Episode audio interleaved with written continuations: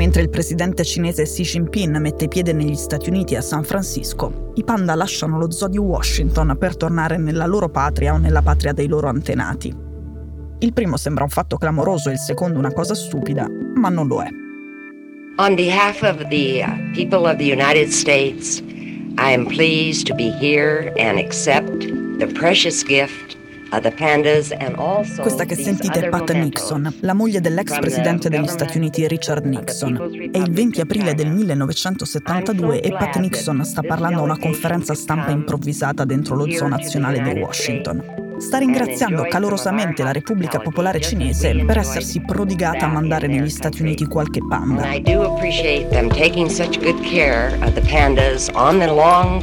Pat Nixon è molto felice, un po' perché lei ha avuto una parte importante in questa cosa e un po' perché la cosiddetta diplomazia dei panda dà inizio a una fase nuova non soltanto per i rapporti tra Stati Uniti e Cina, ma per il mondo intero. To visit the nation's capital each year. Nel 1972 Washington e Pechino riprendono i rapporti diplomatici dopo anni di guerra fredda, dopo anni di blocchi contrapposti. Da lì comincerà un'amicizia e una cooperazione che porteranno la Cina nell'Organizzazione Mondiale del Commercio nel 2001, un altro evento storico che ha cambiato il mondo. Ma tutto inizia proprio nel 1972. The Chinese people are a great people. The American people are a great people. La storia pare sia andata così. Mentre il primo ministro cinese e il presidente degli Stati Uniti facevano un brindisi al gala ufficiale organizzato a Pechino per quella visita storica, Pat Nixon nota che sul tavolino di fronte a lei c'è un pacchetto di sigarette che come logo ha due panda. La marca infatti si chiama Da Xiong Mao, i panda giganti. Allora Pat Nixon prende il pacchetto di sigarette, lo mostra al primo ministro cinese Zhou Enlai e dice: Li adoro! Zhou Enlai risponde tutto contento. Ve ne darò un paio! E subito dopo l'incontro parte la macchina organizzativa per spedire due panda proprio allo zoo nazionale di Washington. Da allora la diplomazia dei panda è andata avanti, solo che i panda mandati dalla Cina non diventano americani quando arrivano negli zoo statunitensi, rimangono cinesi. Gli accordi erano che a un certo punto sarebbero tornati in Cina e ne sarebbero arrivati altri. E così è stato. Ma ecco, oggi Xi Jinping e Biden si incontrano a San Francisco e forse possiamo già dire che quello di stasera sarà il summit più importante dell'anno. E avviene mentre qualche giorno fa i due panda adulti arrivati a Washington nel 2000, Mei Xian e Tien Tien e il loro cucciolo di tre anni, sono stati caricati su un Boeing chiamato Panda Express per tornare in Cina. E con questo viaggio di ritorno finisce, almeno per ora, la diplomazia dei panda.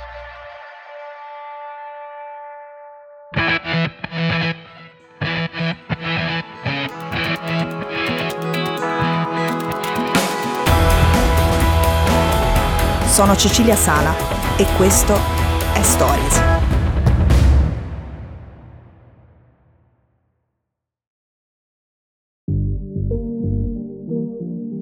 Il viaggio di ritorno dei panda era previsto dalle regole molto stringenti sulla cittadinanza degli orsi cinesi ed era calcolato da tempo, ma ha avuto grande risonanza mediatica in vista del vertice diplomatico. E il fatto che la diplomazia dei panda si sia bloccata almeno temporaneamente proprio adesso è stato considerato un simbolo un po' triste.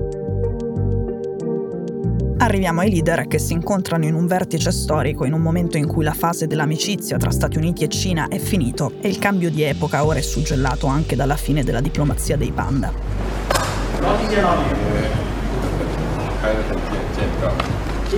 L'audio che sentite è quello della sala dove Xi Jinping e Biden si sono stretti la mano e incontrati l'ultima volta, esattamente un anno fa, al G20 di Bali in Indonesia.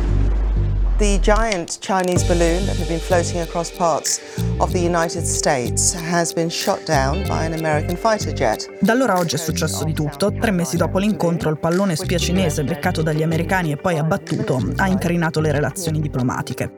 Relazioni che erano già peggiorate dopo il viaggio della speaker Nancy Pelosi a Taiwan nell'estate del 2022. Un evento che aveva interrotto il dialogo più importante tra Stati Uniti e Cina, cioè quello tra i militari dei due paesi. Poi è arrivata anche la guerra in Medio Oriente.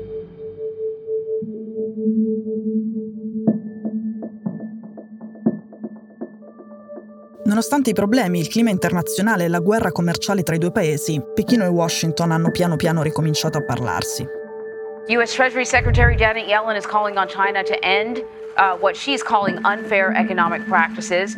L'amministrazione Biden negli ultimi mesi ha mandato parecchi funzionari in Cina, in particolare la segretaria al tesoro Yellen e il segretario di Stato Blinken. E poi il ministro degli esteri cinesi è stato a Washington per organizzare l'incontro di oggi.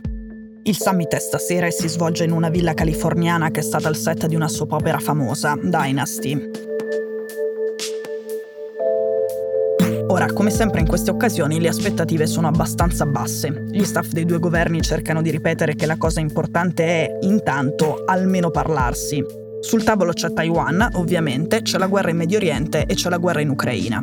Xi Jinping ha detto che il mondo si aspetta che Cina e Stati Uniti dialoghino, questo per trasmettere un minimo di tranquillità in un contesto internazionale angosciante. Biden ha detto che spera che si torni alla normalità, che in sostanza tra i due paesi ci sia competizione ma non un conflitto.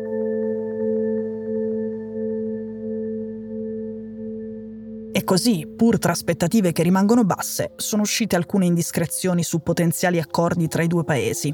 Accordi che danno l'idea, quantomeno, di un tentativo di trovare delle posizioni comuni su qualcosa.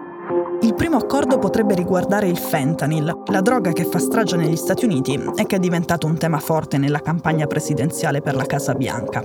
Biden su questo potrebbe portare a casa una cosa grossa, l'impegno della Cina a bloccare l'export dal paese di quelle sostanze che permettono poi di cucinare il fentanyl e metterlo sul mercato. Questo come primo passo, con la speranza che poi le polizie dei due paesi ritornino a collaborare tra loro.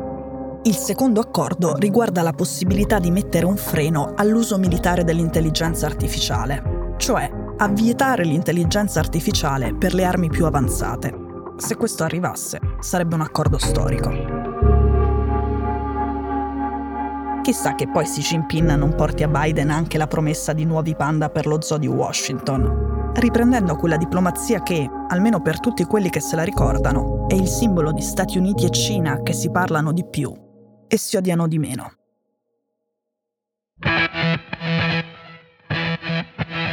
Stories è un podcast di Cora News prodotto da Cora Media. È scritto da Cecilia Sala. La cura editoriale è di Francesca Milano. In redazione Simone Pieranni. La sigla e la supervisione del suono e della musica sono di Luca Micheli. La post-produzione e il montaggio sono di Daniele Marinello. La producer è Monica De Benedictis. Le fonti dei contributi audio sono indicate nella sinossi.